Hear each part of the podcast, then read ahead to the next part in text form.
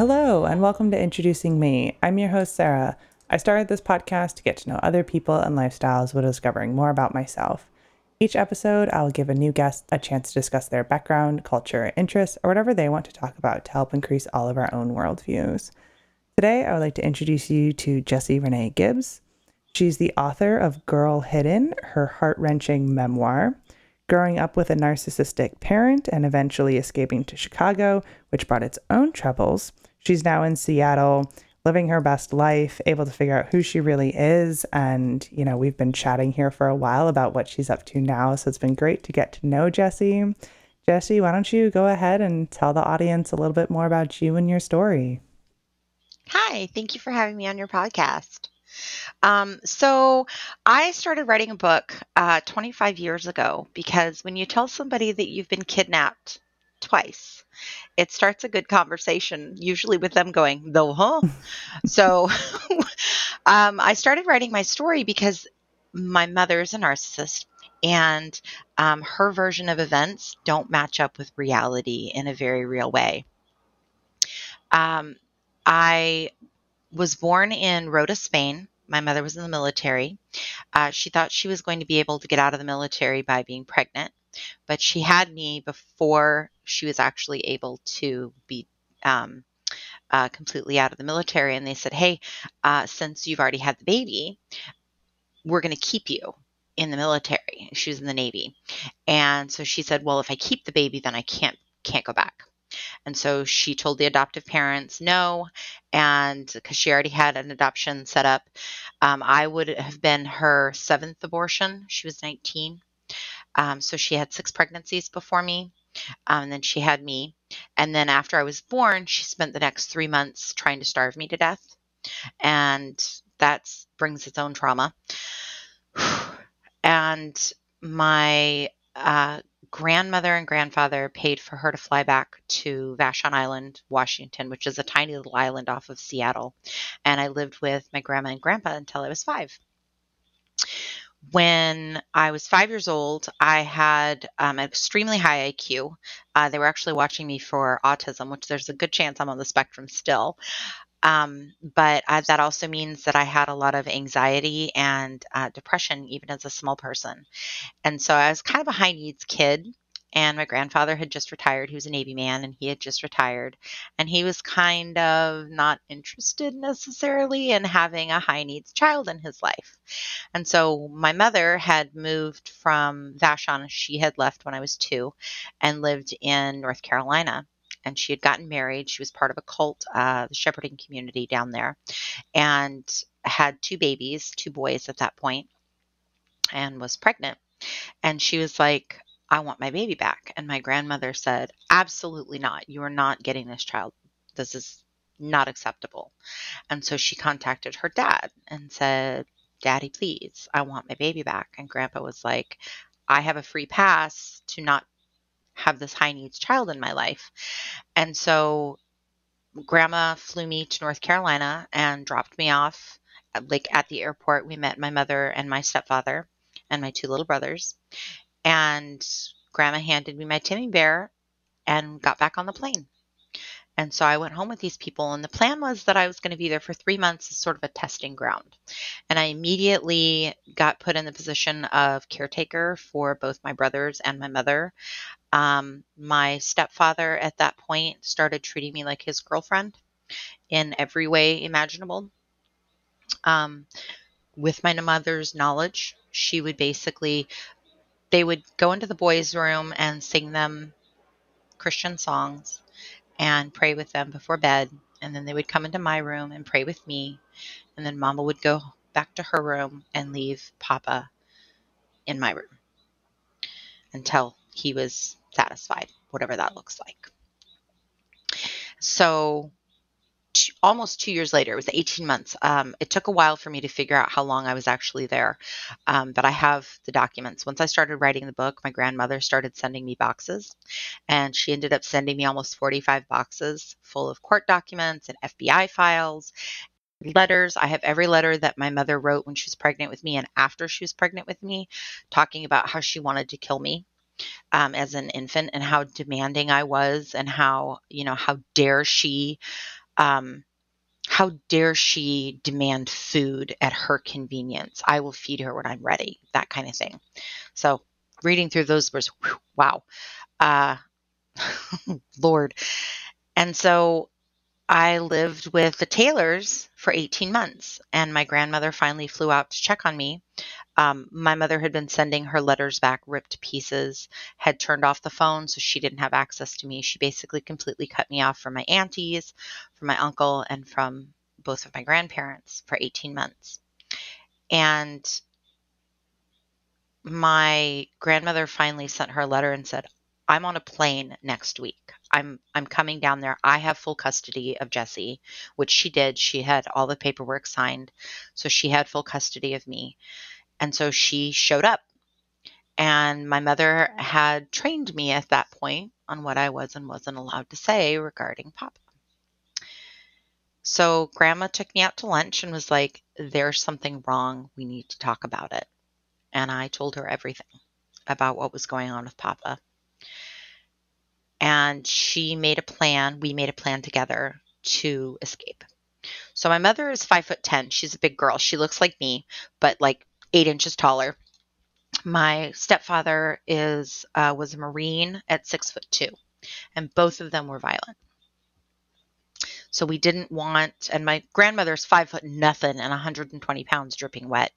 And she's like, there's no safe way for me to get you out of this situation unless we sneak. So she we made a plan and she was like, What we're gonna do is I'm gonna drop you off at school. I'm gonna tell mom and papa, I'm gonna drop you off at school and then I'm gonna go to the airport. So we went to the school, which she was paying for. It's a private Christian school, and she was paying for it. And she, um, which I hadn't been going, which that's another part of the story. Um, but we went to the school and told the principal and the teachers, like, hey, Jesse, I have rights to Jesse, and I'm taking her with me back to Washington. So we flew back to Washington State. My parents didn't find out until they went to pick me up at school later in the day. Fast forward six months.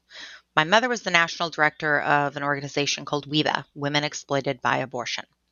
And she met the, she was the North Carolina director, and she met the national director, Mary Sue, and they became fast friends and she told Mary Sue that I was being abused by my grandparents, that I had been stolen from them, all of this.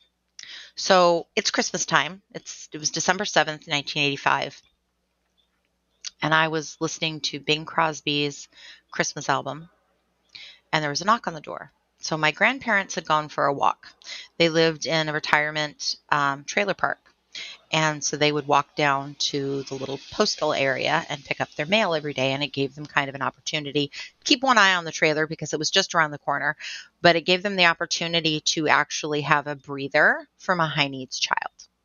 And so I was listening to Bing Crosby, had my big old headphones on, and was dancing around in my dress up clothes. And there was a knock on the door. And I answered the door, and there was a stranger there. And she said, Come quickly, your mommy's in the car.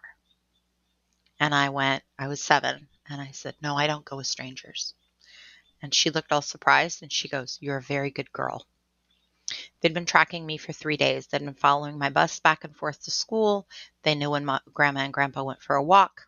They knew where both of them worked. Less than 30 seconds later, the door burst open, and my mother, all five foot ten of her, came slamming through the door, grabbed me by the arm, and dragged me kicking and screaming down the stairs. I was covered in splinters from trying to hold onto the steps, and threw me in the back of the car where she had my nine month old little brother because she was a nursing mother and couldn't leave the baby. So she brought the baby on a kidnapping excursion. She immediately started screaming at me as Mary Sue peeled out of the parking lot to shut the hell up because you're upsetting your little brother. This is my fault that I'm reacting to this situation. We drove from Kent, Washington down to Portland, Oregon, crossing state lines with a minor, making it a federal offense, uh, felony kidnapping, and the FBI immediately got involved. By the time my grandparents got back from the walk, there were six police cars because the neighbor had called the police. I didn't see my grandmother again for almost 20 years. My um, mother and Mary Sue and I stayed at a friend of WEBA's house that night. And I just remember when we pulled in, I remember there was a light on in the window and it made me feel safe for a moment. And we went into the house and got settled for bed, and the baby fell asleep, and Mary Sue fell asleep. So it was just Mama and I. And she was seething with fury at me. She's like, What did you, why would you go? Why would you leave? Why would you leave? And I said, Well, here's what's going on with Papa. I'm not comfortable in this situation. I think this is wrong. And there was a silence in the room. And my mother said, Oh God, tell me you didn't tell your grandmother that. It was the only time we ever talked about it. Robert didn't touch me again, but he still treated me like his girlfriend. I was raised in the purity culture, and so dating was obviously off the table. But I was told by my parents that it was my responsibility to prepare for marriage, even as a small child. And to do that, you needed to practice with your daddy in every way you can imagine. So we held hands when we went places. He would put his arm around me. He would show me off to his friends, especially as I started developing into a young woman. Um, we went to uh, the same college. He started going to college the same time I did when I was uh, 16. And we got asked all the time how long we'd been a couple. Like, this is how we acted around each other. It was deeply sick. When I was 19, so um, I'm the oldest of eight, grew up on a farm. I lost my memory after the kidnapping. Um, everything except the kidnapping. I remembered the kidnapping and I remembered that Papa was dangerous. So that kept me safe from both of them in some way. Like I, I made a point to not be alone with him in the house. Um, I would, I, I was very cautious about what I wore to bed, that kind of thing. And I took care of my siblings.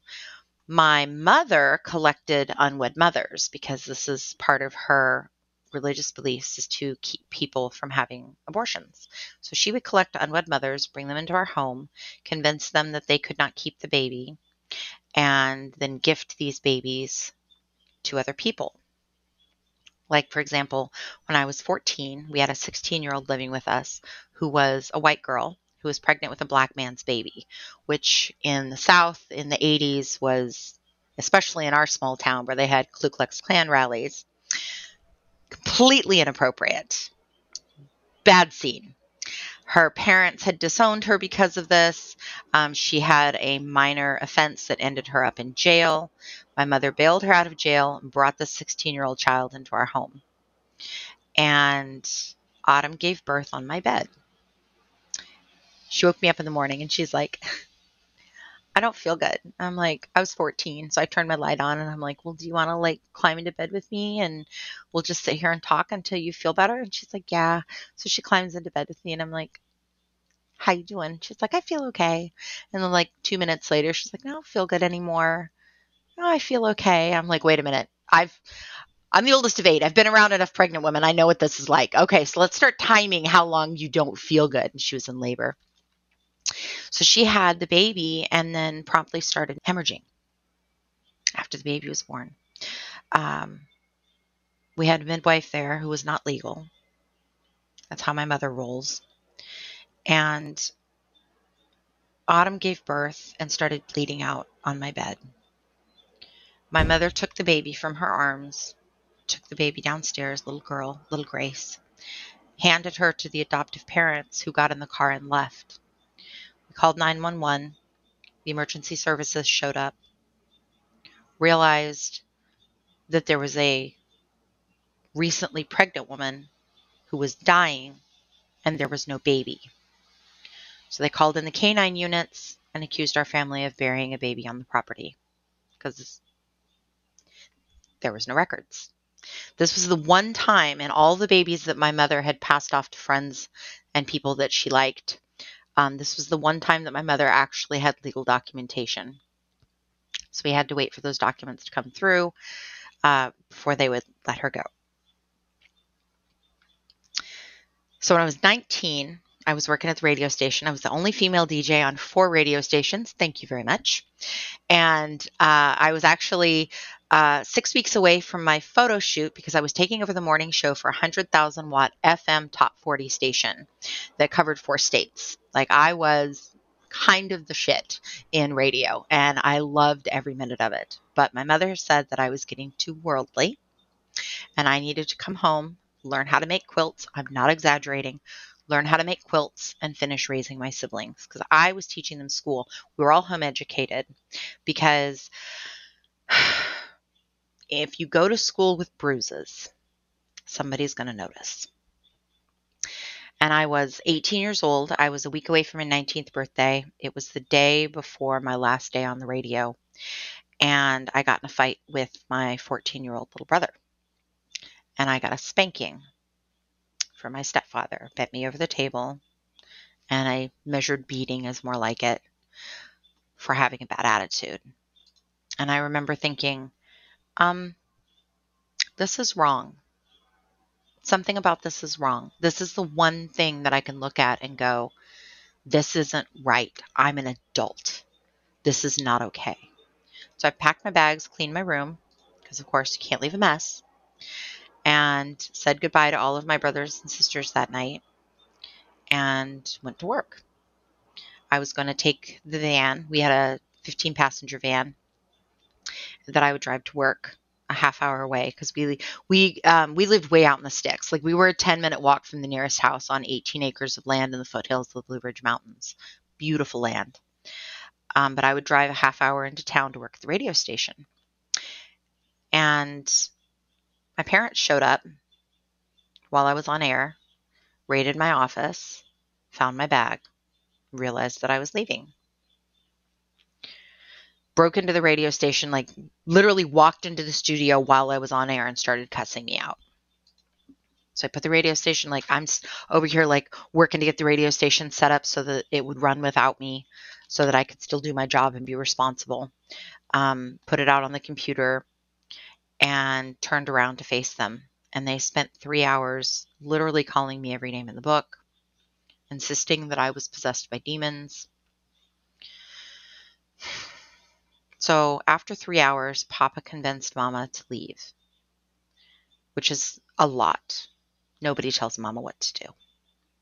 So she left and she went home, drove the half hour home. Papa turned to me and he's like, Are you pregnant? No. Are you on drugs? No. Are you on your period? Really? Really? This is the conversation we're having right now? Can we talk about the fact that you just gave me a beating as an. Sorry. no, I'm not on my period. Well, then what, what's going on? I'm like, how are you surprised that I want to leave? How, how is this startling to you? And he's like, Well, what's your plan? And I'm like, I'm going to go to Michigan to Mary Sue's house because they were still friends. And I'm going to go to the Jesus People in Chicago, which is an inner city commune in Chicago, because I really wanted to do right. And I knew that somebody at JPUSA, the Jesus People, would tell me if I was being a bad girl and I needed to go home and take care of my brothers and sisters and Papa convinced me to come home that night. I got home, and there was a note on the door from my little brother. And it said, Sissy, please don't leave. We're sorry we've been bad. We promise to clean the house. And I went in, and they all crowded around me. And I went upstairs to my room because I didn't want to see Mama. I sat down on the bed and my babyest brother, Judah, who I was there when he was born, sat down next to me. He was seven. And he put his arms around me and started sobbing. And he's like, Sissy, I'm so sorry I've been bad. Please don't leave. Like, buddy, you haven't been bad. And then my little sister, who I delivered, climbed up on my lap. She put her knees on my lap, tears streaming down her face with big brown eyes. She holds my face in her hands. She looks at me and she goes, Sissy, do you have demons? No, baby girl, I don't have demons. She's like, okay, because I prayed to Jesus. I prayed to Jesus that you would stay home. So my mother had a half an hour between the time that she left and the time that I got home. And she spent that time telling my siblings that it was their fault and gaslighting them, setting them up for failure, setting them up for my choice to leave, creating a trauma in their life. And it did. So I left.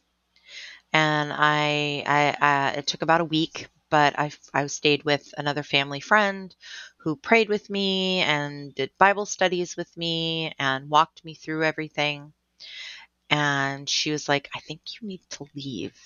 This was a family friend who had watched my mother raise me. And she was like, No, we'll get you to JPUSA. So I went out to Mary Sue's. And then from there, I went to the Jesus People, which was literally out of the frying pan directly into the fire. Because here I was in another situation where somebody was telling me how to live my life down to what I was wearing. Is your bra strap showing? You know you have too much cleavage in that t shirt. That shirt's a little tight on you, don't you think? What do you mean you're hanging out with so and so? And I I met the man that I eventually married. He was 12 years older than me. He'd never he'd had one girlfriend his entire life. He was in his 30s and I was 19. Um, but I was perfectly set up to be groomed. I had been prepped by my stepfather and by my mother that it was my job to take care of my husband, specifically an older man. I was very comfortable in that situation. So I married Leonard. We had a big, beautiful wedding, and I outgrew him within three years. We were married for 10. So I was 32 years old when I finally left the Jesus People and I moved out to Seattle. There was quite a bit of drama that preceded me leaving. And when everything came out, I called my best friend Jane, who I had known since she, she was 16 and I was 21. And she is married, two kids, big house. And I called her up and I said, Hey, this drama has gone down and I need to leave. I can't be here and I don't know what to do. She's like, I will buy, buy you a plane ticket. You're coming to Seattle. So I flew out to Seattle and started my life for the first time. And that's a very, very slimmed down and edited version of my story and where I came from. And so you have, you know, all those records from your grandparents or, you know, the things you were able to block out. You know, you were able to kind of figure out where, where, where and when did these things happen. And, you know, between the kidnappings and the abuse, it was obviously quite a lot. And the path you took in young adulthood, while not great, probably not surprising with the upbringing that you had very much. So then what was it like getting to Seattle and you alluded to then being able to see your grandmother again? I was able to see my grandmother again. She was the most amazing woman, very stoic, teeny tiny little redhead. Grandpa said that he's only seen her mad twice. And he's like, the first time was when mama kidnapped me, and the second time was his fault. And he goes, like, he blanches and is like, I don't ever want to see that again. They were married for 52 years. And he was like, I've only seen her mad twice and I'm, I'm, uh, you don't want to, uh-uh. Um, we talked uh, a lot about all of the things that had happened and my memories and then comparing my memories to the facts that she had. And that was in the middle of bits and pieces during the time when I was writing the book. Um, but I remember sitting there and my grandfather just kept staring at me. And I was like, What you looking at, old man? What's happening right now? And he goes, I'm just in awe of the young woman that you've become. And I'm like, Well, thank you. And he goes, But I'm realizing that there's a seven year old little girl that I have lost, and I'm going to have to mourn that because she doesn't exist anymore. Okay. We talked about the experience of him letting me go to North Carolina, letting Mama have have um, custody of me even for a short time, and he very much apologized. He was heartbroken when he found out what happened with Robert, and I don't think it's something that he's ever really gotten over. Which, on the one hand, is hard. On the other hand, I'm kind of okay with. so, um, my grandmother passed away shortly after I met her, uh, ovarian cancer. But I still have a relationship with Grandpa. He is a salty old dog, and um, he checks in with me from time to time. He lives about an hour from here with his uh, new wife, who is absolutely wonderful. So, and I have a relationship with my aunties again. They came to my wedding and it was really cool. Like, uh, they live down, uh, one of them lives uh, about an hour and a half from here. One of them lives about four hours from here, but we see each other at least once a year. Um, and we chat all the time and it's really nice. So I have like some amazing humans in my life that are family. And I have my cousins back. And then it took, after I left home, my mother basically played the same storyline that she did with her mom with me. So I was, uh, my brothers and sisters were told that I had gone to Chicago to sleep around, to get drunk, to do drugs, that I was suicidal, that I was demon possessed, um, that it was their fault that I left. Um, anything she could do to them that would eventually hurt me. So I would send boxes of Christmas presents and she would open them up, rewrap them, and give them as gifts from her. Um, my letters that I sent to my siblings would be ripped to shreds, put back in an envelope, and mailed back to me. Um, I wasn't allowed to talk to them. I had uh, a situation happened where I was calling my my family every night when I first moved to JPUSA. And I was calling them every night from the hallway phone because at JPUSA you weren't allowed to have a phone in your room because what if you use that for phone sex or to talk to somebody you weren't allowed to? Um, so they had uh, on each side of the building, they had a phone in the hallway. And so I would sit in the second floor hallway and call and talk to my siblings. I'd talk to each one of them, check on them, how you doing? They'd cry, I'd cry. And then I'd talk to Papa, and he would tell me how much he missed me and how lonely he was without me and how life's just not the same because I was his girlfriend and he was heartbroken um, which he can go sit on a stick and spin. And then my mother would get on the phone and proceed to spend anywhere from a half an hour to an hour telling me that it's my fault that her marriage is suffering, that it's my fault that the kids are sad and heartbroken and hurting, that I have called, caused all this trauma, and that I need to get my ass home. And there was a, a young lady who uh, lived at JPUSA. She was married, had a couple of kids, and she had a room. So at at the Jesus People, it it was the old Chelsea Hotel building in Chicago, and so everybody got a hotel room. Well, not everybody. The couples got a room, and then their kids got a room. And then usually there was a single brother or a single sister that shared the room with their kids, which yeah, there's there's a lot of bad things that happened at the JPUSA because of that. Because when you move random single people who have just come in off the street that you don't know into a room with small children, bad things can happen. And they did. Um, I actually shared a room with two little girls when I was living there. Um, the single people were usually packed into a room two or three at a time. So, like, you'd have loft beds. Um, I was lucky enough to get a bottom bunk. Thank you. Thank you. Uh, and, uh, but Julie would sit in her room and listen to my mother scream at me on the phone.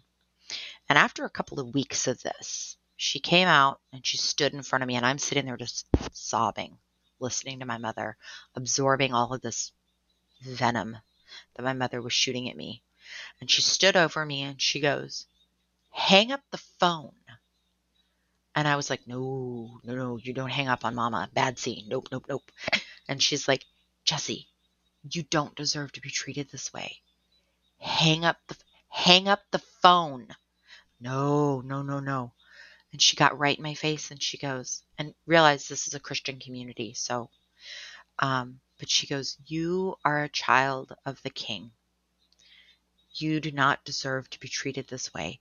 Hang up the, hang up the, click. And she hung the phone up.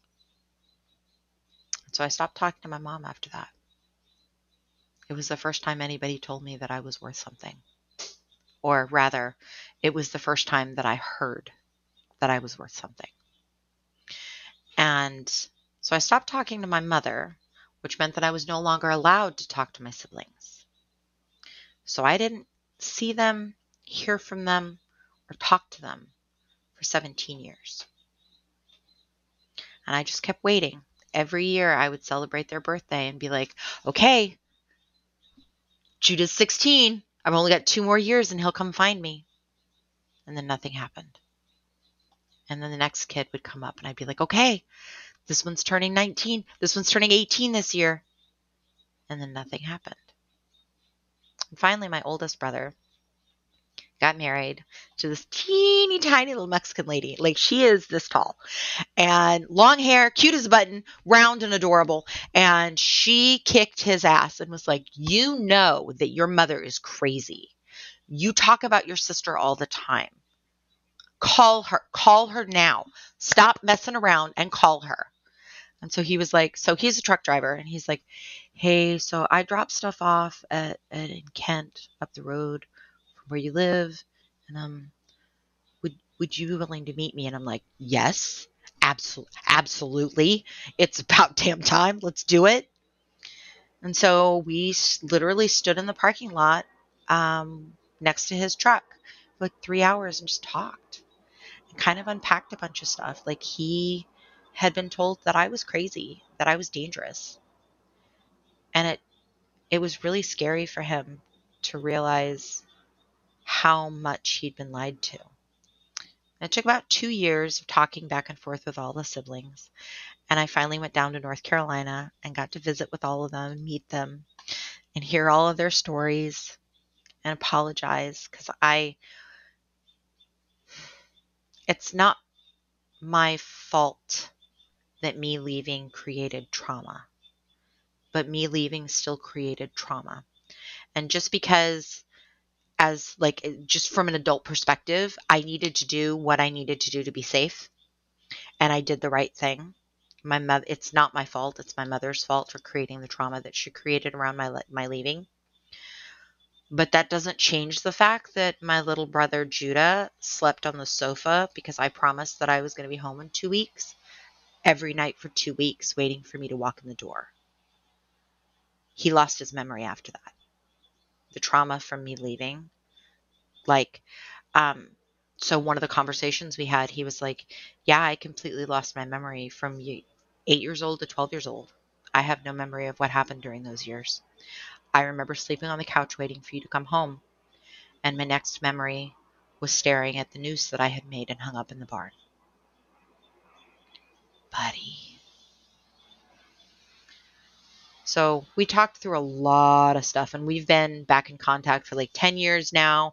Um, I got to go to my baby sister's wedding. So I was there when she got married, and it was so cool. I had um, uh, all of my brothers. So obviously, mama and papa were not invited to the wedding. Um, all of the kids have gotten out and gotten away from them. And so each one of my brothers took turns um, dancing with her for the father daughter dance. And my oldest brother walked her down the aisle, and it was magic. And I'm sitting there holding my baby niece and just sobbing.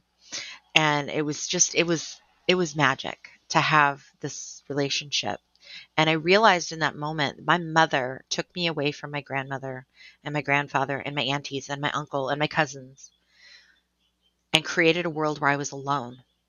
And then when I left home, she tried again. She took me away from all of my siblings. And at the end of the day, she's not invited to this. She's the one who ended up alone. And that was very vindicating and healing. And the next morning, I got up And it had been 20 years since I talked to her. And I called her phone. And I said, Hey, I'm in town and I'd like to have tea with you. Not dinner. I'm not I'm not eating with this woman. That's not an option. We are not going to be there this long. But I had gotten to the point in my therapy where I needed to actually see the monsters that I grew up with and recognize that they were not hunched behind every corner, that I wasn't being watched, that they were just people. You know, when you're a small person and um, you lose an adult in your life, it's really easy for you to either idealize them or demonize them. And my parents were monsters. And so my now husband went with me. My best friend in the whole world, who um, is my rock, was furious that she didn't go get to go meet my mom because she's been a part of all of this story. She has been a part of me writing this story. She has edited the book with me. Like she has she helped design the cover. Like this she knows my story. She has gone through all 45 of these boxes with me one page at a time and held me while I cried and she was so mad that she never got a chance to meet my mom. But i was like no my my fiance needs to go with me. This is this is kind of one of those moments where he needs to be my rock in the situation. She was so mad. So she calls me up and she's like okay. I said all right i'm gonna go do this. And she's like okay most important question. What are you wearing? Blue jeans and a shirt. And she's like no no what shirt? I gotta know. I gotta know what you're gonna look like for this. Um, but the town that my uh, family lived in uh, still lives in is really tiny, itty bitty little town. There is no internet service. There is no phone service. So if you leave the internet at my little brother's house and drive into town, you don't get to use your phone until you're back at his house. So we drive out to um, this little tiny, tiny Mexican restaurant, sat down to have tea with my mother and my stepfather. My stepfather expectedly mopey, looking at me like I was his long lost girlfriend. Ugh. My mother tried really hard to engage me in uh, manipulative conversation. Well, you know, my only goal now is to outlive my pets. And I'm like, really? Really? And my fiance goes, Really? What kind of pets do you have? Yes. Staying on point, staying on track. Awesome. And they ask a bunch of questions, which I pointedly did not answer because they don't need to know what's going on in my life. And I got up from the table. We were done. I was like, okay, I'm, I'm done. I've done my due diligence. I've seen that they are humans and not monsters. I can walk away from this situation now and never have to see them again. And so we stood up and I turned to my stepfather and I was going to read him the riot act in public in the middle of this restaurant. I was going to tell the world exactly what he had done to me. And I looked him dead in the face. And I realized that the phrase, not worth the breath in my lungs, fit. I didn't need to say shit to him. He could die in a hole. I'm done. And turned around and walked out. And we get out to the car. My fiance goes, So, how you doing? Was like, Are you kidding me right now? I feel like I need a wheelbarrow for my testicles. Like, I am queen of the world. I have conquered everything. So we get back to the house. We, I was staying with my little brother, and we get back to the house.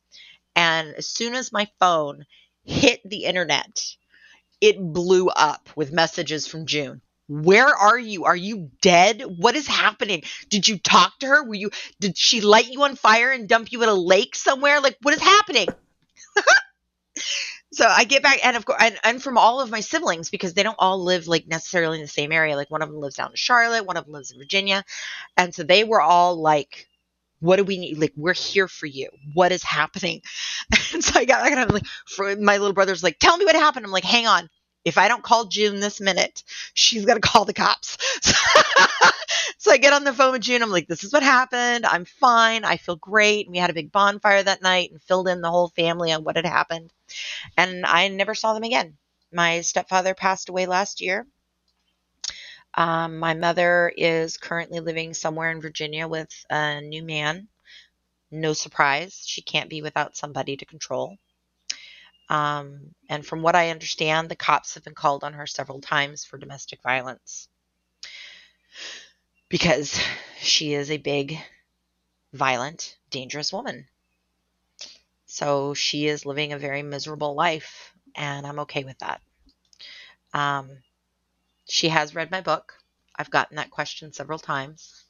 And the reason I know that she's read my book is because I, I got an email, uh, a message on Instagram, rather, from a young woman who lives in North Carolina. And she's like, Hey, I just want you to know I read your book and it was really great. And I, I just appreciate that you wrote it. And I'm like, cool.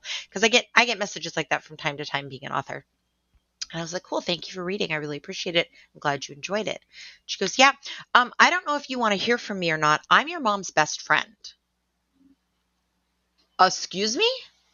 What's happening right now? Okay. Um, sure, I'd love to hear from you. What's going on? And she goes, I mean, ex best friend. I read your book. Your mom's not in my life anymore. Okay. How did you find out about my book? She goes, Your mother gave it to me, handed me this book, and said that this story will make even her most loyal friends question their loyalty. Oh, that's so delicious. I'm going to lick all my fingers like, oh, that's so good. So Mama's read the book, and um, that was the extent of the drama that ensued, which was actually one of my biggest fears, was that there was going to be drama from one of my parents. Um, I have no idea whether or not Papa read the book. I hope he did. I really hope he did. He did not come off looking good in this book. And a lot of people have asked, like, did they go to jail? Like, your mother was um, uh, accused of felony kidnapping. Your stepfather was accused of assaulting you as a child. Like, what happened.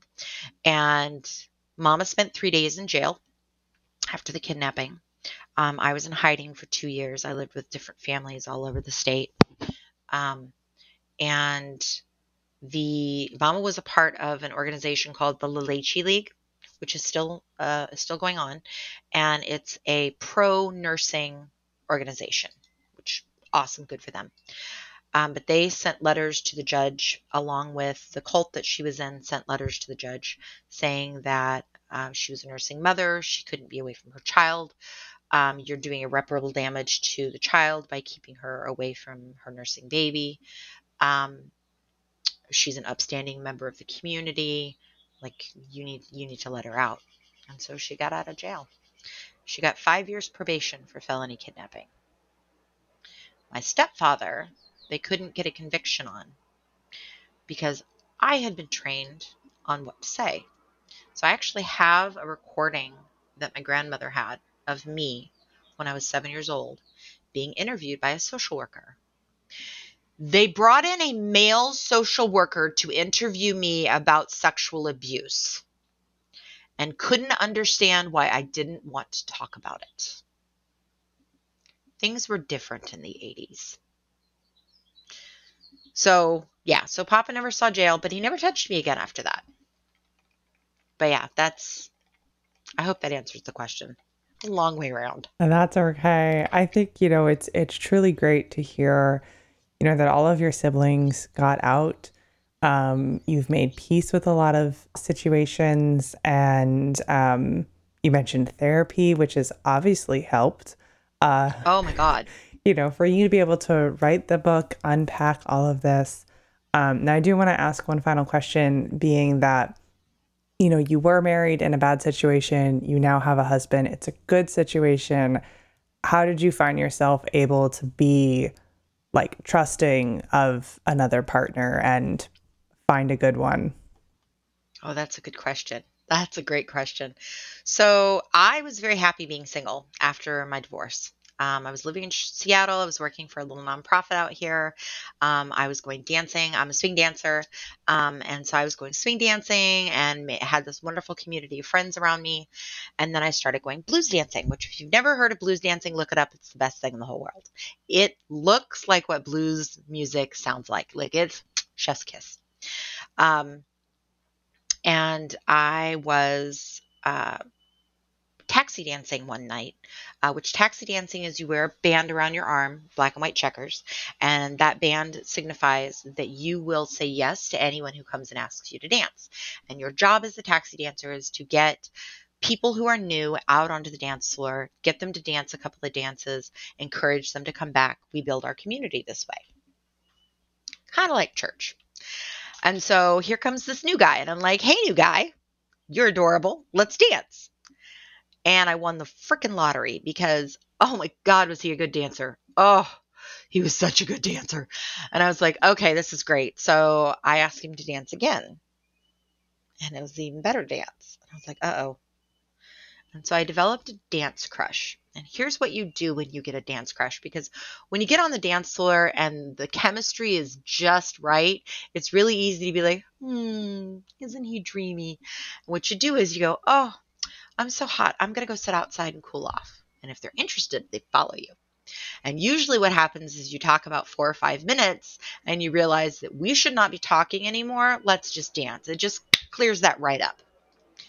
And that didn't happen it it didn't happen. And so we talked a lot. And then he came to the next dance that I was at and we talked some more. And you know, he um uh, we finally got to the point where he was like, "Hey, do you want to have dinner with me?" And I was like, "Okay, but it's not a date. We're just friends." I'm not actually I waited until the end of dinner to inform him that this was not a date. So he's he's a very patient man. Um, but we went out to dinner and we had kind of this moment of just like, okay, as grown-ups, let's unpack this. What's your baggage? Like what am I getting into for real here? Um, he's brilliant. He's a computer engineer. He rides a motorcycle. Uh-huh. Um, he's, you know, he plays four instruments. Like there are all of these things that I'm very attracted to. And he goes, Yeah. And, you know, my biggest baggage is I have four kids. And I went, What?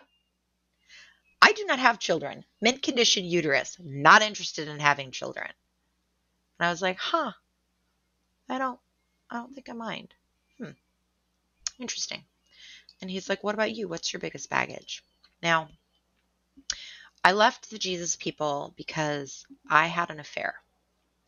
I had gotten to the point in my marriage where I, um, because of course at JPUSA, divorce is not an option in the particular religion that I was involved in. Um, completely unacceptable. And so the only out for me was to unalive myself.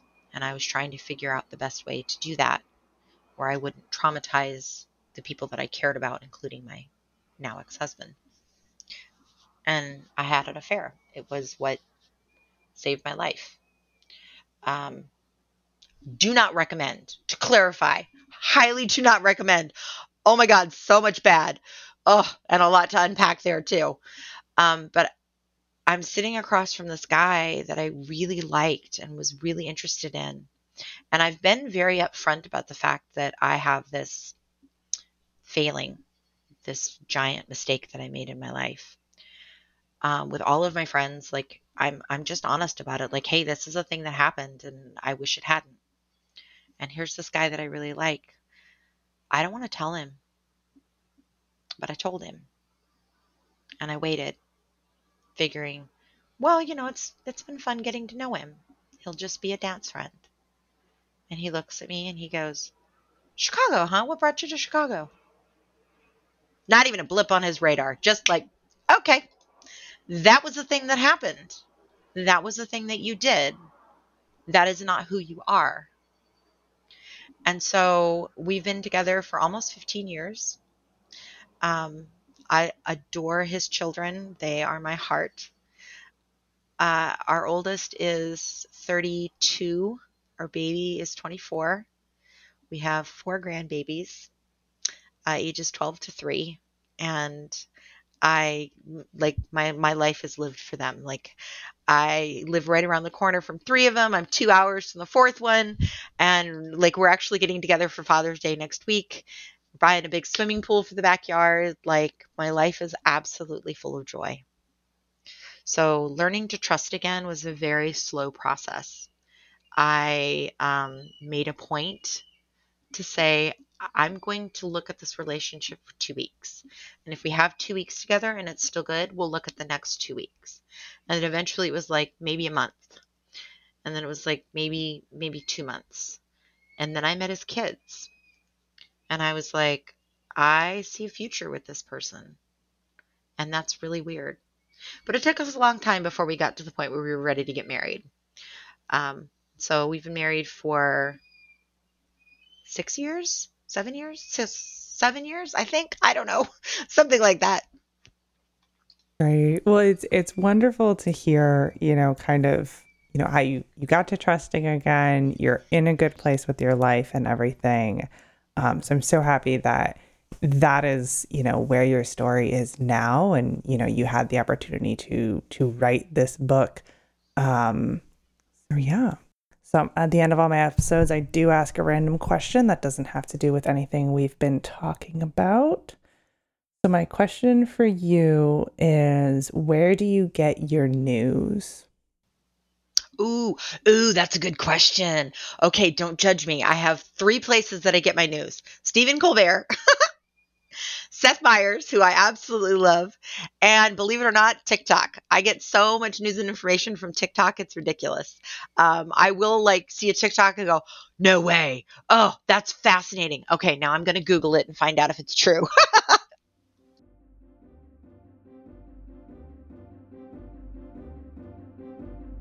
All right, that brings this episode to a close. So, of course, if you would like to connect with Jesse, her website will be in the description. So, that will bring you to all of her social media TikTok, Instagram, Facebook.